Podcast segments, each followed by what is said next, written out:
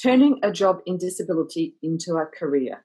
This podcast explores a personal journey which started with a part time job in disability and ended up in a brilliant career. Today, we will hear a story which highlights the opportunities that can lead to a rewarding career in disability. Thanks for listening. Our interviewee today stumbled into a job in disability residential unit while she was looking for a job to pay the rent. This led to her working in a variety of roles, including as a position as a manager in the disability sector. To start with, do you know that one in five Victorians has a disability? Do you know that the Victorian government are spending $2.5 billion on the National Disability Insurance Scheme? And do you know that the Victorian workforce needs to double by 2023 to keep up with demand? The National Disability Insurance Scheme, also known as the NDIS, is the biggest Australian reform since Medicare. So it's here to stay and it's the place to be in right now.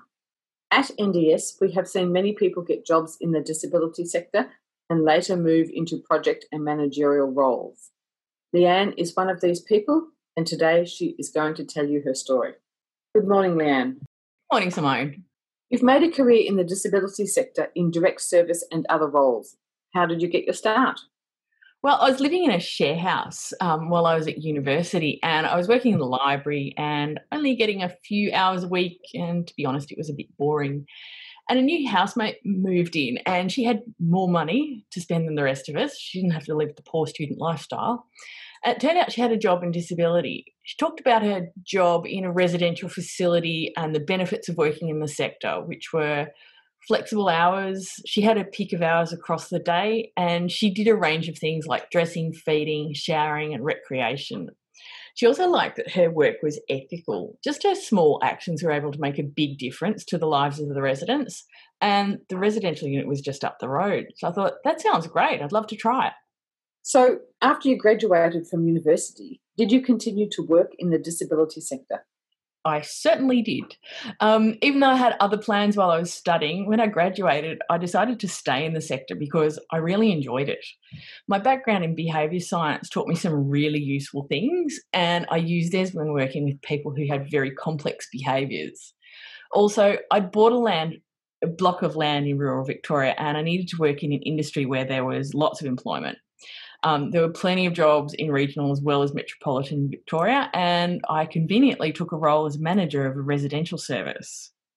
So, this was a really big learning curve for me, and I found it really exciting to have the responsibility of managing a group of people who provided direct care to the residents.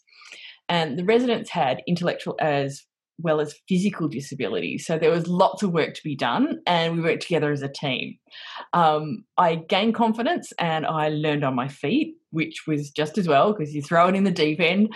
Um, and I effectively manage incidents and issues. And I loved this so much, I stayed in it for quite a few years before moving on to another role in disability. So, what did you do next? I'd been interested in community development for a while, and I decided to study a graduate diploma in community development. So, with this new set of skills, um, I moved into another role which involved asking the disability community about what they needed, like what unmet needs were there out there, and designing co-designing with them support programs that met that need. So it was my responsibility to take these ideas to our funding body and ask for the resources to run the program. And I was then responsible for recruiting staff, ensuring they understood what we were trying to achieve, and supporting them to do their job. Um, it was really challenging, but I enjoyed it. After several years of working in management, I decided that I actually missed working directly with people with disabilities. So I started working as a workplace assessor in the disability employment sector. I assessed the support needs of people in employment and worked looked at workplace modifications to help people do their job, like wheelchair ramps and accessible computer programs. This involved a surprising amount of travel. I worked across Victoria and Tasmania and some of South Australia. And I met some really amazing people. I stayed in this role for 10 years and eventually managed the national team whilst considering continuing to see some clients. And what is your most recent disability role? So this year, I was lucky enough to land a role as a workforce connector with NDS.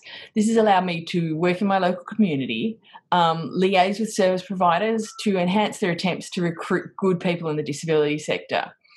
It's been really satisfying to hear that there are so many good jobs out there for people right now. And I've been able to use my project management, communication, and people skills in this role. I love doing this and I really recommend it to others. So, what type of worker is suited to working in the disability sector?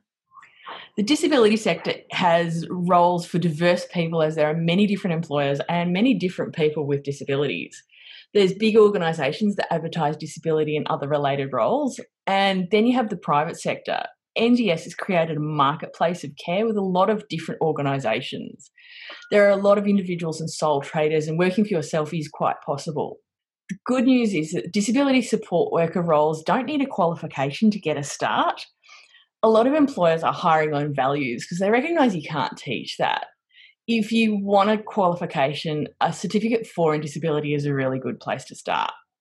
So, if you're good at connecting with people, if you're empathetic and passionate, if you're caring and respectful, and if you're passionate about social justice and human rights, then that's all you need. If you have those values, then you'll enjoy a role in disability. So, what words of wisdom do you have for anybody who is wondering if there is a good career to be had in the disability sector? I'd say the opportunities are many and varied. If you like sport, you might find yourself helping a young person with a disability and their exercise program. If you like cooking, you might be supporting people in employment in the hospitality sector, or you might like writing policy or managing people. All it takes is a start. For someone to realise they believe that people with disabilities have a right to a good life and that they can help in a very real way. You'll be surprised where that can take you. Well, thank you, Leanne. It's clear that career progression is achievable, and Leanne has done it. The good news is that disability support workers don't need a qualification at the moment to be able to get a start. A lot of employers are hiring on values. If you want a qualification, a certificate IV in disability is a good place to start. If you would like to know more, please visit the Care Careers website on www.carecareers, that's one word, .com.au. Thank you for listening.